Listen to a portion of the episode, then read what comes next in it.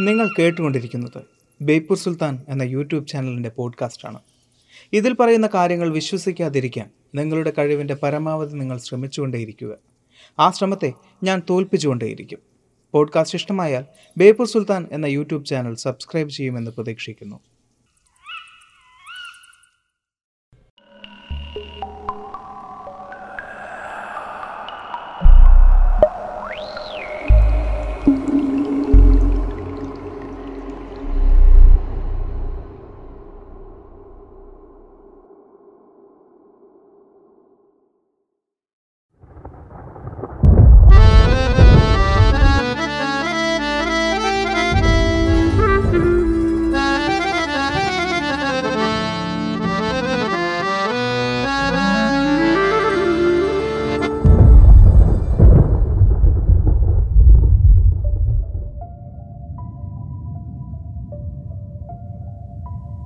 Claustrophobia അടഞ്ഞ മുറിയിൽ അല്ലെങ്കിൽ ഇടുങ്ങിയ ലിഫ്റ്റിൽ അകപ്പെട്ടു പോകുമ്പോഴുണ്ടാവുന്ന ഒരു മാനസിക വിഭ്രാന്തിയെയാണ് ക്ലോസ്ട്രോഫോബിയ എന്ന് പറയുന്നത്. ഒരു വാതിലിനപ്പുറം അല്ലെങ്കിൽ ഒരു ഭിത്തിക്കപ്പുറം അകപ്പെട്ടു പോകുമ്പോൾ ഇത്തരത്തിലുള്ള മാനസിക വിഭ്രാന്തി ഉണ്ടാവുകയാണ് എങ്കിൽ ഭൂമിക്കടിയിൽ ഏതാണ്ട് ഏഴായിരം അടി താഴെ ഒരു വലിയ ഗുഹയിൽ അകപ്പെട്ടു പോയവരുടെ മാനസികാവസ്ഥയെക്കുറിച്ച് ഒന്ന് ചിന്തിച്ചു നോക്കും. പറഞ്ഞു വരുന്നത് ഒരു യഥാർത്ഥ സംഭവത്തെക്കുറിച്ചാണ്. ഏതാണ്ട് മൂന്ന് വർഷങ്ങൾക്ക് മുമ്പ് സംഭവിച്ച ഒരു യഥാർത്ഥ സംഭവത്തെക്കുറിച്ച്. നിങ്ങൾ ക്ലോസ്ട്രോഫോബിയ അനുഭവിക്കുന്നവരാണെങ്കിൽ ഈ വീഡിയോ നിങ്ങൾ കാണാതിരിക്കുക. കയറിപ്പോരൻ ചങ്ങായിമാരെ. ബേപ്പൂർ സുൽത്താന്റെ ദുനിയാവിലേക്ക്.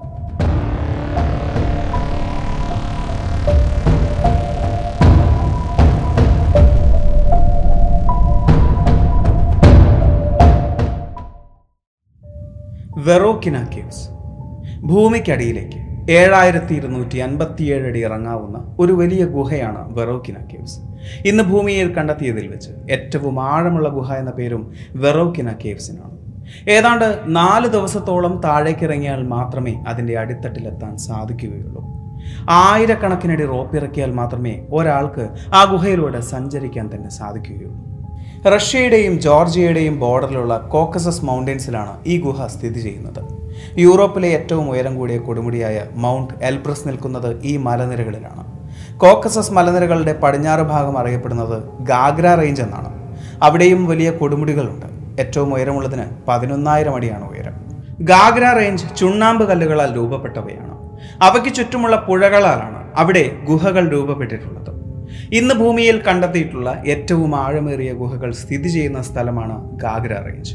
അവയിൽ ഏറ്റവും ആഴം കൂടിയത് വെറോക്കിന ക്യൂബ്സ് ഏതാണ്ട് ഇരുപത്തിമൂന്നോളം സ്റ്റാച്യു ഓഫ് ലിബർട്ടികൾ ഒന്നിനു മുകളിൽ ഒന്നായി വെച്ചാൽ എത്രത്തോളം നീളം വരുമോ അത്രത്തോളം ആഴമാണ് വെറോക്കിന കേവ്സിനുള്ളത്. വെറോക്കിന ഗുഹയിലേക്കുള്ള കവാടം നിലകൊള്ളുന്നത് ഏതാണ്ട് ഏഴായിരത്തി അഞ്ഞൂറ് അടി മുകളിലാണ്. ഒരുപാട് കൊടുമുടികൾക്ക് നടുവിൽ ഭൂമിക്കുള്ളിലേക്കായി ഒരു വലിയ ദ്വാരം നമുക്കവിടെ കാണാൻ സാധിക്കും. ആയിരത്തി തൊള്ളായിരത്തി അറുപത്തി എട്ടിൽ ഒരു കൂട്ടം ഗുഹായാത്രികരാണ് ഈ ഒരു ഗുഹ ആദ്യമായി കണ്ടെത്തുന്നത്. അന്നവർക്ക് സഞ്ചരിക്കാൻ സാധിച്ചത് വെറും മുന്നൂറടി താഴേക്ക് മാത്രമായിരുന്നു. ശേഷം ആയിരത്തി തൊള്ളായിരത്തി എൺപത്തി മൂന്നിൽ മോസ്കോയിൽ നിന്നും ഒരു കൂട്ടം ഗവേഷകർ ഈ ഗുഹയെക്കുറിച്ച് പഠിക്കാനായി വന്നെത്തുകയായിരുന്നു അടുത്ത മൂന്ന് വർഷങ്ങൾ കൊണ്ട് ആയിരത്തി നാനൂറ് അടിയിൽ കൂടുതൽ ആഴത്തിലേക്ക് മനുഷ്യർ എത്തിച്ചേരുകയായിരുന്നു. പിന്നീട് എന്ത് കാരണങ്ങൾ കൊണ്ടാണ് എന്നറിയില്ല. വർഷങ്ങളോളം ആരും ആ ഗുഹയിലേക്ക് കയറിയിട്ടില്ല. ശേഷം രണ്ടായിരത്തി പതിനഞ്ചിലാണ് കുറച്ചുകൂടി ആഴത്തിലേക്ക് ചിലർ പോകാനായി തീരുമാനിച്ചത്. വെറോക്കിന ഗുഹയുടെ കവാടത്തിൽ നിന്നും ഏഴായിരത്തി ഇരുന്നൂറ് അടിയിലേക്ക് അന്ന് അവർ എത്തിച്ചേരുകയായിരുന്നു. അതോടൊപ്പം ഗുഹയ്ക്കുള്ളിൽ പലയിടങ്ങളിലേക്ക് ഏതാണ്ട് പതിനേഴ് കിലോമീറ്ററോളം വഴികളും അവർ കണ്ടെത്തുകയായിരുന്നു. രണ്ടായിരത്തി പതിനെട്ട് മാർച്ചിൽ ഗുഹയുടെ ആഴം എന്ന് പറയുന്നത് ഏഴായിരത്തി ഇരുന്നൂറ്റി അൻപത്തി ഏഴ് അടിയാണ് എന്ന് ഔദ്യോഗികമായി രേഖപ്പെടുത്തുകയായിരുന്നു. ഗുഹയുടെ അടിത്തട്ട് എന്ന് പറയുന്നത് ഒരു വലിയ തടാകമായിരുന്നു. ആറ് മാസങ്ങൾക്ക് ശേഷം ഒരു സംഘം ഗുഹയുടെ അടിത്തട്ടിലേക്ക് സഞ്ചരിക്കാനായി കോക്കസസ് മലനിര മുകളിൽ എത്തുകയായിരുന്നു. വെറോക്കീന ഗുഹയ്ക്കുള്ളിലെ കണ്ടെത്തലുകൾക്കെല്ലാം പങ്കുവഹിച്ച് മോസ്കോയിലെ പെറോവോ ക്ലബ് എന്ന സംഘം തന്നെയായിരുന്നു ഗുഹയ്ക്കുള്ളിലേക്ക് ഇറങ്ങാനായി ആദ്യം എത്തിയത്. റോബിഷോൺ ജെഫ് വേർഡ് എന്നീ ഫോട്ടോഗ്രാഫർമാരും അവരോടൊപ്പം ഉണ്ടായിരുന്നു പാവൽ ഡെമിഡോവ് എന്ന പ്രശസ്തനായ ഗുഹാനിരീക്ഷകനായിരുന്നു ആ സംഘത്തിന്റെ തലവൻ. ആഴമേറിയ ഗുഹയിലെ അപൂർവമായ സ്പീഷീസും പുതിയ വഴികളും കണ്ടെത്തുക എന്നതായിരുന്നു അവരുടെ ഉദ്ദേശം.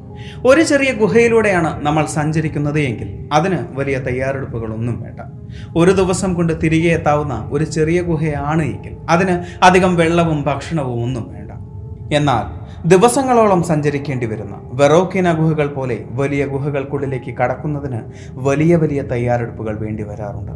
ഒരു വലിയ പർവതം കീഴടക്കാൻ തന്നെ ആവശ്യമായ ഭക്ഷണവും ഉപകരണങ്ങളും താങ്ങി പർവതാരോഹണം നടത്തുക എന്നത് ഒരു വലിയ കൃത്യം തന്നെയാണ്. എവറസ്റ്റ് കീഴടക്കാനായി പോകുന്ന പലരും അത്തരം ദുർഘടങ്ങളെ മറികടക്കുന്നത് ക്യാമ്പുകൾ സൃഷ്ടിച്ചുകൊണ്ടാണ്. ഒരു ദിവസം കൊണ്ട് കയറിയെത്താവുന്ന ദൂരത്തിൽ ക്യാമ്പുകൾ നിർമ്മിക്കുന്നു. ആയതിനാൽ ഭക്ഷണവും വെള്ളവും ക്യാമ്പുകളിൽ നിന്നും ക്യാമ്പുകളിലേക്ക് മാത്രം കയ്യിൽ കരുതിയാൽ മതിയാകും. ഇവിടെയും അതേ രീതിയിൽ തന്നെയാണ് മുന്നോട്ടേക്ക് പോകുന്നത്. വർഷങ്ങൾ കൊണ്ട് ആറോളം ക്യാമ്പുകളാണ് വെറോക്കിയന ഗുഹകളിൽ നിർമ്മിക്കപ്പെട്ടിട്ടുള്ളത്. അവിടെ അത്യാവശ്യത്തിനുള്ള വെള്ളവും നശിക്കാത്ത ഭക്ഷണവും ആവശ്യത്തിനുള്ള ഉപകരണങ്ങളും ശേഖരിക്കപ്പെട്ടിരിക്കുന്നു. മലകൾക്ക് മുകളിലുള്ള കവാടത്തിലൂടെ ആ ഗുഹയിലേക്ക് ഇറങ്ങാൻ അവർ തയ്യാറായി. പ്രത്യേകതരം വസ്ത്രം ധരിച്ച് വെളിച്ചം ഘടിപ്പിച്ച ഹെൽമറ്റ് ധരിച്ച് കയർ വഴി ആ ഇരുട്ടിലേക്ക് അവർ ഊഴ്ന്നിറങ്ങി. ആ ഇടുങ്ങിയ വഴിയിലൂടെ അള്ളിപ്പിടിച്ച് രണ്ടായിരം അടി താഴെയുള്ള ക്യാമ്പിൽ അവർ എത്തിച്ചേരുകയായിരുന്നു. അതൊരു പെർമനന്റ് ക്യാമ്പായിരുന്നു. ഗുഹാസഞ്ചാരത്തിനുള്ള പ്രത്യേകതരം ഉപകരണങ്ങളും ഫസ്റ്റ് എയ്ഡ് സൗകര്യങ്ങളും അവിടെ സ്ഥാപിച്ചിരുന്നു. അവിടെ നിന്നും അവർ യാത്ര തുടങ്ങി. അടുത്ത നാല് ദിവസത്തിനുള്ളിൽ ആറായിരത്തി തൊള്ളായിരം അടി താഴെയുള്ള ക്യാമ്പിൽ അവർ എത്തിച്ചേരുകയായിരുന്നു. എല്ല് നുറുങ്ങിപ്പോകുന്ന തണുപ്പായിരുന്നു അവിടെ. കുഴഞ്ഞു മറഞ്ഞ ചളിയും തണുത്തുറഞ്ഞ വെള്ളവും താണ്ടി ശരീരമറിയുന്ന ഇടുങ്ങിയ വഴിയിലൂടെ അവർ ഉരഞ്ഞു നീങ്ങുകയായിരുന്നു. രണ്ടറ്റവും കാണാൻ സാധിക്കാത്ത ഒരു കയറിനെ വിശ്വസിച്ചായിരുന്നു ആ സംഘം മുന്നോട്ടേക്ക് പോയത്.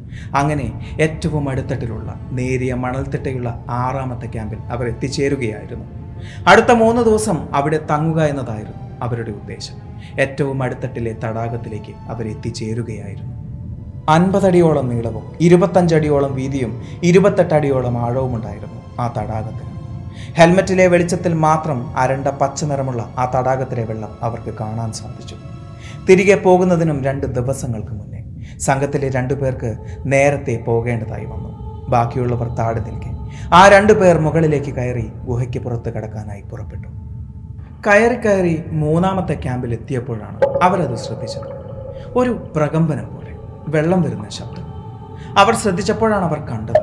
മൂന്നാമത്തെ ക്യാമ്പിലേക്ക് വെള്ളം അരിച്ചിറങ്ങി തുടങ്ങിയിരുന്നു. മൂന്നാമത്തെ ക്യാമ്പിൽ വെള്ളം എത്തണമെങ്കിൽ അതിശക്തമായി തന്നെ പുറത്ത് മഴ പെയ്യുന്നുണ്ടാകും എന്നവർക്ക് മനസ്സിലായി. അത് ശരിയായിരുന്നു ആ അതിശക്തമായ മഴയിൽ ആയിരക്കണക്കിന് ലിറ്റർ വെള്ളമായിരുന്നു. ആ ഗുഹയിലേക്ക് കുതിച്ചു ചാടിക്കൊണ്ടിരുന്നത്. എത്രയും പെട്ടെന്ന് ഇത് താഴെയുള്ളവരെ അറിയിക്കാൻ അവർ ശ്രമിക്കുകയായിരുന്നു. ഗുഹയ്ക്കുള്ളിൽ വയർലെസ് കമ്മ്യൂണിക്കേഷൻ സാധ്യമായിരുന്നില്ല. ഇടയ്ക്ക് കട്ടിയുള്ള പാറകൾ വരുന്നത് കൊണ്ടാണ് അത് അസാധ്യമായിരുന്നത്. അതുകൊണ്ട് തന്നെ ഇത്തരം വലിയ ഗുഹകളിൽ ഫിസിക്കൽ ലൈൻ കണക്ട് ചെയ്തിട്ടുണ്ടാകും. ഫിസിക്കൽ ലൈൻ വഴി അവർ താഴെയുള്ളവരെ വിവരം അറിയിക്കുകയായിരുന്നു അപ്രതീക്ഷിതമായ ഇങ്ങനൊരു വിവരം കേട്ടപ്പോൾ അവർ ഭയന്നു പോയിയെങ്കിലും അതിനെ തരണം ചെയ്യാൻ അവർ തയ്യാറാവുകയായിരുന്നു. മഴ പെയ്യുന്നതും ഗുഹയ്ക്കുള്ളിലേക്ക് വെള്ളം ഇടിച്ചുകുത്തി കടക്കുന്നതും ഇത്തരം സാഹചര്യങ്ങളിൽ സാധാരണമാണ്. എത്ര മഴ പെയ്യുന്നു എത്ര സമയം അത് നീണ്ടു നിൽക്കുന്നു എന്നതിനെ അപേക്ഷിച്ചിരിക്കും. അതുണ്ടാകുന്ന അപകടത്തിന്റെ തീവ്രത. അവർ ആറായിരത്തി തൊള്ളായിരം അടിയിലാണ് ഇപ്പോൾ ക്യാമ്പ് ചെയ്തിരിക്കുന്നത്. വെള്ളം എത്തിച്ചേരുന്നത് മുന്നൂറടിക്ക് താഴെ ഏഴായിരത്തി ഇരുന്നൂറടി താഴേക്ക് ആയിരിക്കും. അതായത് മുന്നൂറടിയിൽ കൂടുതൽ വെള്ളം നിറഞ്ഞാൽ മാത്രമേ അവർക്ക് അപകടം സംഭവിക്കുകയുള്ളൂ എന്ന്. അതിനായി അവർ കാത്തിരുന്നു. ഏതാണ്ട് അരമണിക്കൂർ കഴിഞ്ഞു. എന്തോ ഒന്ന് വരുന്നത് പോലെ അവർക്ക് തോന്നി. ഒരു തീവണ്ടി വരുന്നത് പോലെ. പതിയെ അത് കൂടിക്കൂടി വന്നു. അവർക്ക് കൂടുതൽ തണുപ്പ് അനുഭവപ്പെട്ടു. അവർ പരസ്പരം സംസാരിക്കുന്നത് കേൾക്കാൻ സാധിക്കാതെയായി. അന്തരീക്ഷം നനഞ്ഞു തുടങ്ങിയിരുന്നു. പതിയെ ചുറ്റും വെള്ളത്തിന്റെ അംശം പാറിപ്പറന്നു തുടങ്ങി. ഒരു വലിയ വെള്ളച്ചാട്ടത്തിന് തൊട്ടടുത്ത് നിൽക്കുന്നത് പോലെ. ഏവരെയും ഭയപ്പെടുത്തിക്കൊണ്ട് ആയിരക്കണക്കിന് ലിറ്റർ വെള്ളമായിരുന്നു അവർക്ക് തൊട്ടുമുമ്പിലൂടെ കുതിച്ചു പോയത്. ആ കാഴ്ച ഏവരെയും ഭയപ്പെടുത്തുന്നതായിരുന്നു. അതിലേറ്റവും കൂടുതൽ ഭയന്നു പോയത് ആ രണ്ട് ഫോട്ടോഗ്രാഫർമാരായിരുന്നു. അവരുടെ ജീവിതത്തിൽ ആദ്യത്തെ അനുഭവമായിരുന്നു അത്. അവരെ കൂടുതൽ ഭയപ്പെടുത്താതിരിക്കാൻ വേണ്ടി പാവൽ ഡെമീഡോവും സംഘവും ധൈര്യം അഭിനയിക്കുകയായിരുന്നു. എങ്കിലും അവരുടെ ഉള്ളിലും ആ ഭയം തളം കെട്ടി നിന്നിരുന്നു. മണിക്കൂറുകളോളം കാത്തുനിന്നിട്ടും മഴ കുറയുന്നതിന്റെ യാതൊരു ലക്ഷണവും അവർ കണ്ടില്ല. അപ്പോഴാണ് കൂട്ടത്തിൽ ഒരാൾ അത് ശ്രദ്ധിച്ചത്. ആറാമത്തെ ക്യാമ്പിന് താഴെ ഒരു ദ്വാരത്തിൽ എന്തോ ഒരു ശബ്ദം. വെള്ളമാണോ എന്നവർ ഭയന്നു എങ്കിലും അവിടെ യാതൊന്നും അവർക്ക് കാണാൻ സാധിച്ചില്ല. തനിക്ക് തോന്നിയ കാര്യം അയാൾ സംഘത്തലവനായ പാവൽ ഡെമിഡോവിനെ അറിയിച്ചു. പാവലും സംഘവും അതേക്കുറിച്ച് അന്വേഷിക്കാനായി പുറപ്പെട്ടു. അവർ താഴേക്ക് ഇറങ്ങിയപ്പോഴാണ് അതവർക്ക് മനസ്സിലായത്. അടിത്തട്ടിൽ നിന്നും ക്യാമ്പിലേക്ക് വെള്ളം ഇരച്ച് കയറാൻ തുടങ്ങിയിരിക്കുന്നു. ഇനി അവിടെ നിൽക്കുന്ന ഓരോ നിമിഷവും മരണത്തെ മുന്നിൽ കണ്ട് വേണം നിൽക്കാൻ.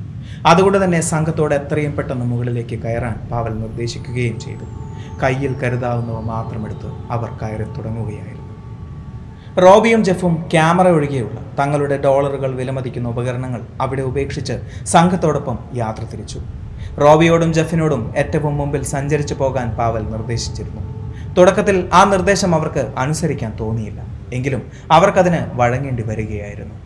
പാവലും സംഘവും അവരെ പിന്തുടരുന്നുണ്ടായിരുന്നു. ഏതാണ്ട് നൂറടി കഴിഞ്ഞിട്ടും അടുത്തടുത്ത് വരുന്ന പ്രകമ്പനത്തിൽ താഴേക്ക് നോക്കി അവർക്ക് കാണാൻ സാധിച്ചത് തങ്ങളുണ്ടായിരുന്ന ആറാമത്തെ ക്യാമ്പിനെ വിഴുങ്ങിക്കൊണ്ട് ഇരച്ചു പൊന്തുന്ന വെള്ളത്തെയായിരുന്നു.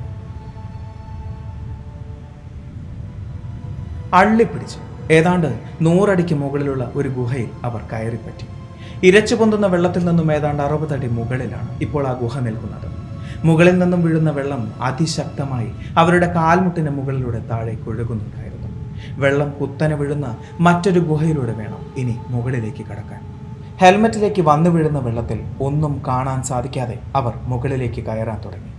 അവരുടെ ശരീരഭാരത്തേക്കാൾ ഇരട്ടി ആ വെള്ളത്തിന്റെ മർദ്ദത്തിൽ അവർക്ക് അനുഭവപ്പെട്ടിരുന്നു.